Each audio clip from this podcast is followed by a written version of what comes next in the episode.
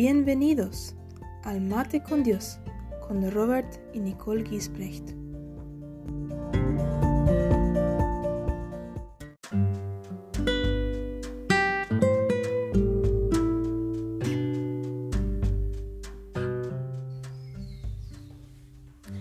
Bienvenidos a un nuevo Mate con Dios. Somos Robert Nicole Gisbrecht. Un gusto saludarles en este día.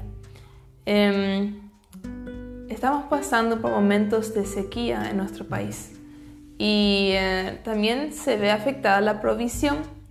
Y una historia muy similar encontramos en la Biblia, de la historia de Elías, donde Dios le había em, dicho que se vaya junto al arroyo Kerit y ahí Dios le proveyó, ¿verdad? Pero terminó esa fuente ahí, se secó el arroyo, entonces eh, él necesitaba otra fuente donde él podía comer y beber agua y Dios le dijo em, que él se vaya junto a una viuda. Y él podría haber pensado, pero yo no quiero molestarle a una viuda encima seguramente ni tiene para ella misma para comer, ¿verdad? Sí, sí, sí, la, ya fueron años de sequía y, y ¿quiénes son los más vulnerables? Mm. Eh, las viudas entran entre las personas más vulnerables sí. y en, en, estos tiempos y como también en tiempos de ahora, eh, la producción de la cosecha está, o sea, mucha gente está pendiente de la producción y entonces hay escasez, no hay, no hay eh, la comida básica y la canasta básica. Entonces, como, como dices, eh, Elías pudo haber pensado, razonado, che, mm. irme junto a la viuda. sí. Y dice la Biblia, en, eh, como Dios dijo en 1 Reyes 17, del 10 al 11. Entonces él se levantó el día y se fue a Zarepta. Y cuando llegó a la puerta de la ciudad, he aquí una mujer viuda que estaba allí recogiendo leña. Y él la llamó y le dijo, te ruego que me traigas un poco de agua en un vaso para que beba. Y yendo ella para traérsela, él la volvió a llamar y le dijo, te ruego que me traigas también un bocado de pan en tu mano.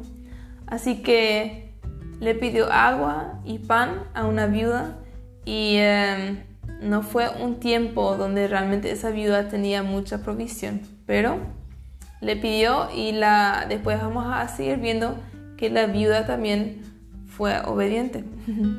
Sí, como nación estamos viviendo un momento de sequía mm. por falta de lluvia. Eh, esa sequía hoy está afectando a toda nuestra nación. Y en un momento dado como eso, y peor como esto, Elías recibe esa palabra de ir junto a la viuda de Sarepta. Mm. Y esa palabra no tenía mucha lógica. No. Y, y como seres humanos, y Elías también era un ser humano como común y corriente como nosotros, eh, no le habrá caído, no le habrá caído bien, mm. no le habrá caído de agrado. Pero vemos, y esto es la parte, la parte, el, mensaje, que Elías se levantó y se fue.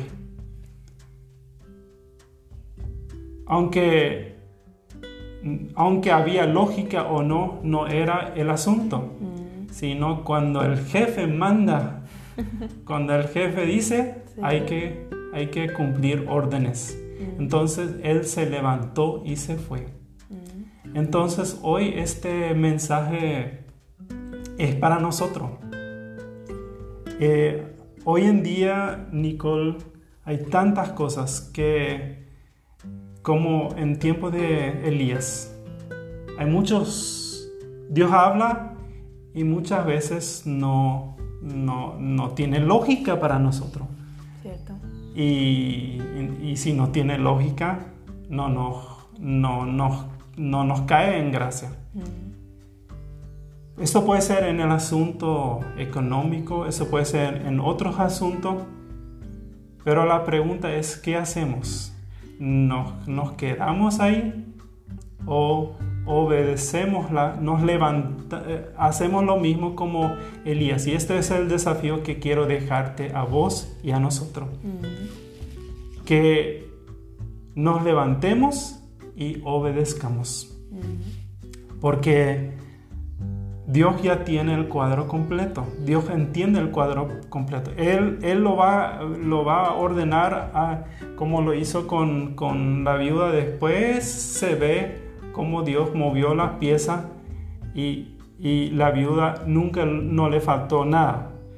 Pero si Elías no, hubo, no hubiera hecho este paso de obediencia, no se hubiera visto eso. Mm. Entonces, el desafío está.